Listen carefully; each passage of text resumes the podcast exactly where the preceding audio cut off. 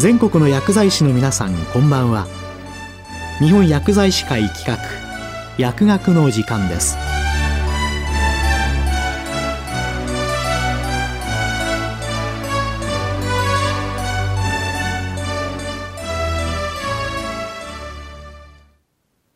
今日は学薬アワー大麻をめぐる動きと薬物乱用防止教育について日本薬剤師会常務理事富永浩二さんにお話いただきます。大麻をめぐる動きと薬物乱用防止教育。近年若者の大麻乱用が拡大しています。大麻事犯の検挙者数は平成26年以降増加の一途をたどり現在は大麻乱用期と言われているほどです。この若年層における大麻乱用拡大の背景には、一部の国や州での大麻の合法化という言葉だけが先走りして、どこまで合法化されているのか、また、どの程度使用が制限されているのか、などの正確な情報が伝わっていないことが挙げられます。この大麻乱用期以前に合法ハーブや合法ドラッグと呼ばれた危険ドラッグの乱用が問題になっていた頃を思い出します。そもそも大麻とは何でしょうか？大麻草は朝霞に属する一族一種の一年生草本でカンナビノイドと呼ばれる一群の化合物が含まれる植物です。主なカンナビノイド成分として THC、テトラヒドロカンナビノールと CBD、カンナビジオールがあります。カンナビノイドが多く含まれる部位は、下水、葉、包葉であり、THC の含量は品種によって異なりますが、一般的に下水で10から12%、葉で1から2%、茎で0.1から0.3%程度とされています。大麻の有害作用を引き起こす主な成分がこの THC です。THC が脳内のカンナビノイド受容体に結合し、神経回路を調整することで神経作用が発現します。軽度の身体依存も知られており、大麻の使用が健康へ悪影響を及ぼすことは多くの研究により指摘されています。なお、大麻の薬物依存性は覚醒剤やコカインと比較して軽度とされますが、大麻の乱用を繰り返すことにより、結局は覚醒剤やコカインと同様に精神依存に陥り、記憶や認知に障害を生じ、さらに精神障害を発症するなどの健康被害を生じることが明らかになっています。この大麻使用による健康被害情報が正しく伝えられておらず、逆に大麻に有害性はないとか、大麻は体に良いなど、売る側や乱用している人たちに都合の良い情報だけがインターネット等で拡散し、若年層の乱用につながっているようです。後ほど解説いたしますが、確かに大麻に含まれる CBD など一部の成分は、医薬品の原料やサプリメントとして注目されています。しかし、現在国内で流通しているとされる大麻製品は、すべて非公認のものであり、THC やその他の有害成分を含んでいる可能性が高いと思われます。さらに、大麻には一般人の使用罪がないことや、秘密裏の栽培が容易であること、ネット上の隠語や SNS を使って密売広告を掲載し、秘匿性の高いインスタントメッセンジャーへ誘導して商談し、決済は暗号資産を使用するなど、密売手段が巧妙化していることなどが乱用拡大につながっていると考えられます。ここで改めて法律を見てみると、大麻は日本においては大麻取締法によって規制されています。第3条によれば、大麻取扱者でなければ大麻を所持し、栽培し、譲り受け、譲り渡し、または研究のために使用してはならないことになっています。ここで気づくのは、この法律には、大麻の一般的な吸引や摂取といった使用行為そのものを禁止、処罰する規定がないことです。つまり、大麻や大麻リキッドを使ったとしても、その所持が証明されなければ逮捕されないこととなります。また、大麻は大麻取締法によって成熟した茎や種子を除く下水、葉などが規制対象となっています。部位による規制となった背景には、大麻取締法が制定された1948年当時、大麻の有害作用がどのような成分により引き起こされるのかわからなかったことや、繊維等の製品として朝の流通等を規制の対象から除外する必要があったことなどが挙げられます。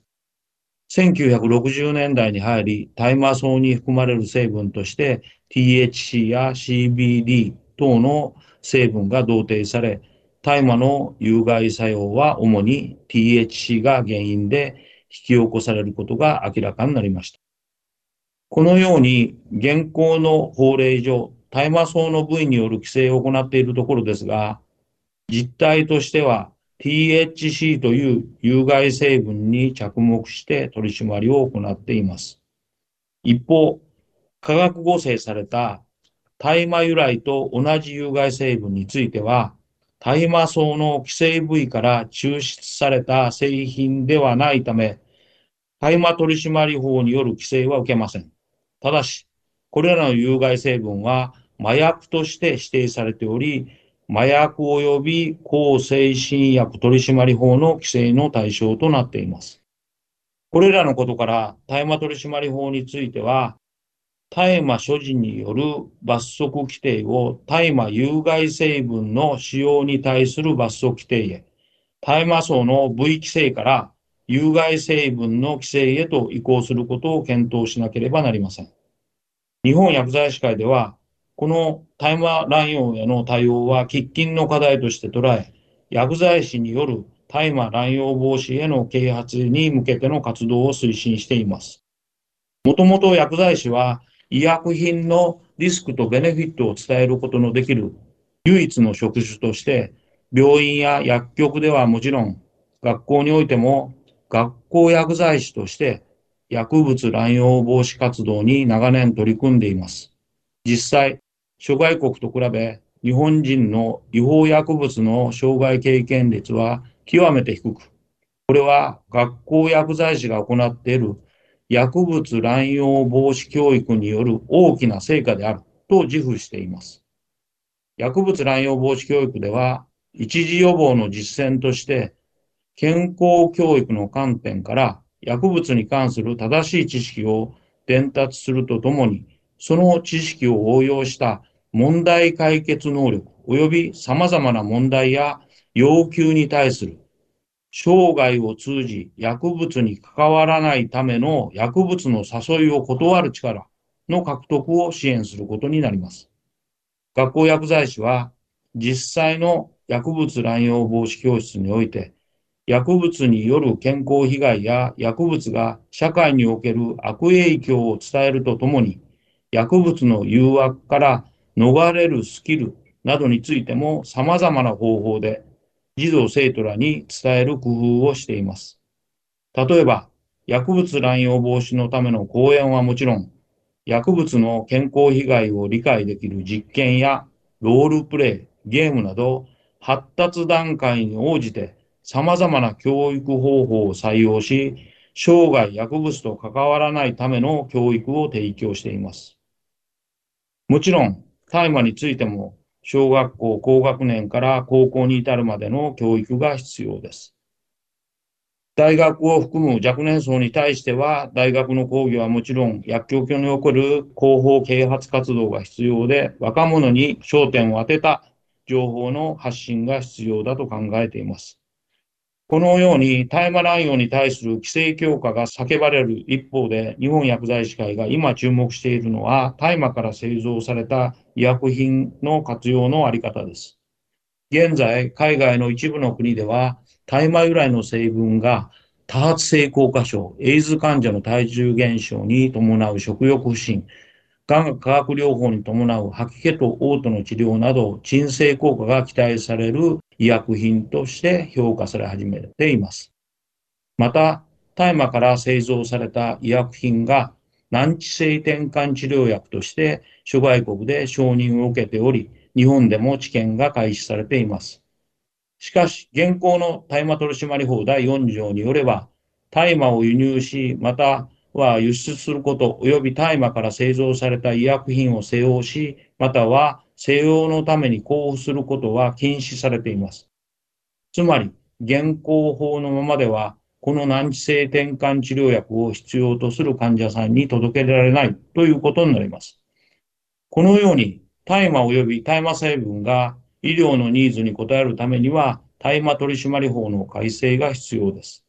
さらに、医薬品として使用するためには、他の麻薬成分の医薬品と同様、麻薬及び抗精神薬取締法における麻薬製造、製剤、流通、使用に関する免許制度などの流通管理の仕組みづくりが必要となるでしょう。その際、大麻乱用につながるような誤った認識が広がらないように留意するとともに、医薬品の製造、販売業者や医療関係者においても、流通や使用を適正に管理し、安心して患者さんが使用できる環境を整備する検討をしていく必要があると考えます。厚生労働省は令和4年に厚生科学審議会医薬品医療機器制度部会で大麻規制検討小委員会を開催し、大麻取締法及び麻薬及び抗精神薬取締法の改正に向けた基本的な方向性を示す議論を重ねてまいりました。私は日本薬剤師会の常務理事としてこの委員会に参加し、大麻から製造された医薬品について、有効性、安全性が確認され、医薬品医療機器等法に基づく承認がなされ、適正な流通や管理を経て、必要とする患者さんに供給されることを望む一方で、大麻が薬物としての乱用による健康被害が広がらないような教育や啓発活動を推進するとともに、大麻乱用を防止するための法律が成立するように期待するところであると意見を述べました。大麻は薬物として乱用されれば健康被害が生じますが、一部の成分は医薬品の原料やサプリメントとして活用できる可能性があります。様々な情報が飛び交う今、国民のヘルスリテラシーの向上が急務であり、法整備が待たれるところです。大麻が人類のために有効に使われることを願って今後の動向を注視したいと思います今日は学薬アワー大麻をめぐる動きと薬物乱用防止教育について日本薬剤師会常務理事富永浩二さんにお話しいただきました。